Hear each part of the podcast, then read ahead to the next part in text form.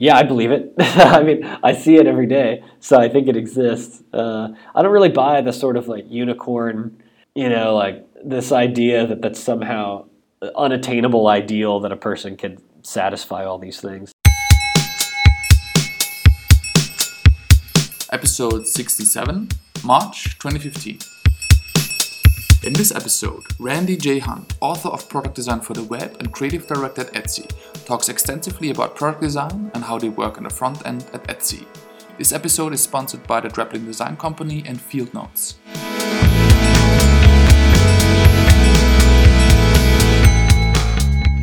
What is a product designer from your point of view? Well, I'd say a product designer is a designer who's focused on resolving the sort of overall experience of, in this case, you know, a software product. And that is it's a very multifaceted sort of problem because it includes both an influence over the features and functionality that sort of define what the product is. And in that sense, that, you know, address the need or accomplish the sort of goal that the product's been, you know, described to sort of satisfy. Just an influence over the actual sort of features, like what is it, as well as how it works. Right, so what is the sort of underlying functionality or technology that, you know, makes the thing be what it is? And then, you know, the part that is probably most obvious or visible is what it looks like and how it behaves. Right, so that is really the design of the interface, inclusive of the writing that, you know, exists in the interface of the software product, and how that product behaves as you interact with it.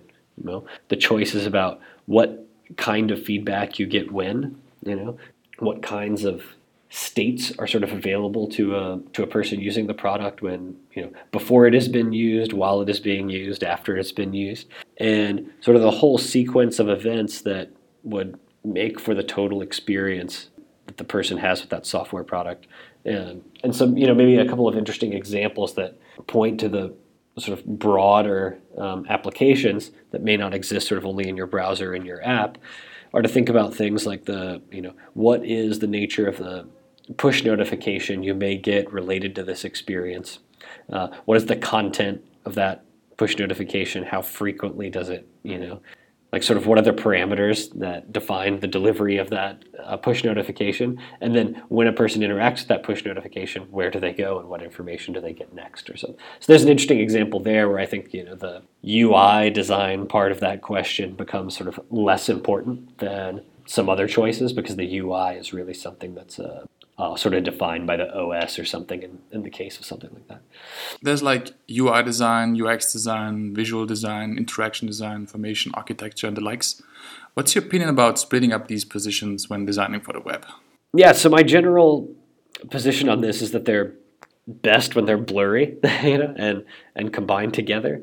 I think too that those, you know, some of these disciplines, if we look at something like information architecture or the, you know, the sort of world of UX, has been around sort of under that sort of terminology for quite some time now, like a decade and a half or something, and has its sort of own language and point of view about these things. But they're not mutually exclusive. You know, in a lot of ways, these different, you know, an interaction designer is doing UX, or, you know, it's a really kind of funny thing to hear them even talked about split up, because it's hard for me to see the lines between them.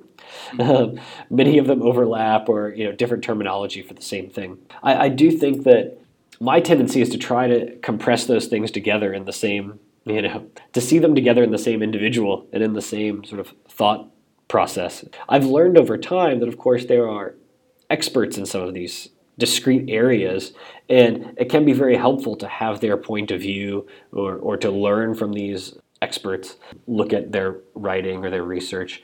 But overall, I feel like in the process of building the product itself, the sort of day-to-day work, that the separation between those different disciplines isn't particularly helpful.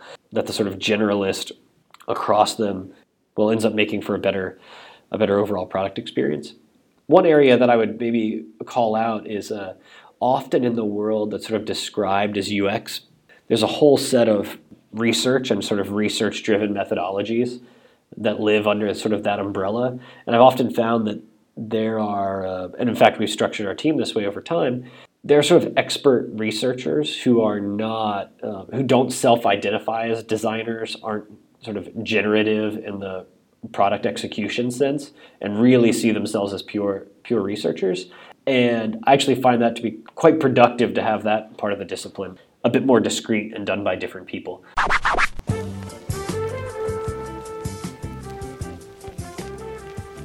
Okay, everybody, my name is Aaron James Draplin. Just got done telling you about my whole life, the good, the bad, the gross, the ugly, the weird, the sinister, the awesome.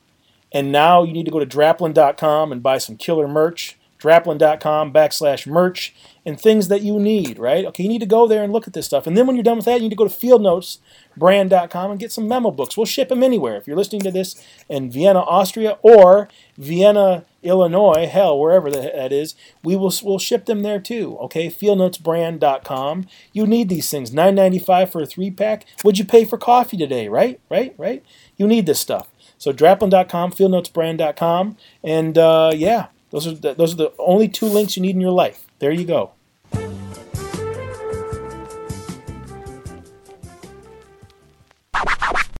So you believe one can wear all these different hats product designers might need? Yeah, I believe it. I mean, I see it every day, so I think it exists. I don't really buy the sort of like unicorn, like this idea that that's somehow unattainable ideal that a person can satisfy all these things. I think there's this dangerous thing that's happened, or a couple of things. One is this idea of like the designer who codes, and the assumption is, or one assumption is, this is somehow more efficient almost from a headcount or like cost standpoint. Like I'm a person with a small startup, I don't have a ton of resources. And so if I can get, in quotes, a designer who codes, I've kind of got like two people for one. And that totally misses the point. I think that is not, if that's what you're expecting to get out of something like that, then you'll be thoroughly disappointed. It's not about somehow having, one person do two people's work. Rather, I think it's really important that a designer is able to understand the medium in which they're working in really as much as possible, in the most deep, with the most detail, the most depth they possibly can. And vice versa, right? Absolutely. And I don't think that excludes them from also having deep knowledge about other domains as well. The idea that somehow a designer may have great expertise in typography and also be able to build simple web applications from the ground up, to me, doesn't seem impossible. Because I've done it myself, I've seen other people do it. These are the kinds of people we like to hire. And if we're hiring more inexperienced people, the ways we like to develop those people's experience, that they're just extremely well-rounded. And that's not about sort of skating across the surface of those things. We actually expect that they have deep knowledge in several disciplines. At Etsy, are there many backend or JavaScript developers who also design? Or is it more focused maybe on SaaS code? At Etsy, it's interesting. What would probably typically be identified as a front-end engineering in many organizations is the vast majority of that I would say is easier, and that's not quite a fair description, or is more like lightweight. The part of the front end that is about making the interface look or behave as the designer intended is primarily handled by the product designers. So there are very, very few people at Etsy whose role is to sort of purely execute markup or CSS or JavaScript, the sort of view layer work. What we do have at Etsy is a front-end team that's really focused on things like front-end performance. And so they do some of this meta-level work, like how can we work with the designers or take what the designers have done and even abstract them another level for sort of performance gains or just to make the overall application easier to work in, right? So maybe we're making some more localized design choices and they help us abstract those into larger patterns that are more easily applied elsewhere. And so there's a team focused on that, and in that sense, the front-end engineers are quite sophisticated. It's much less about making something look or behave the way we want, and more about maintaining that appearance or behavior while we're being extremely efficient, maybe from a performance standpoint.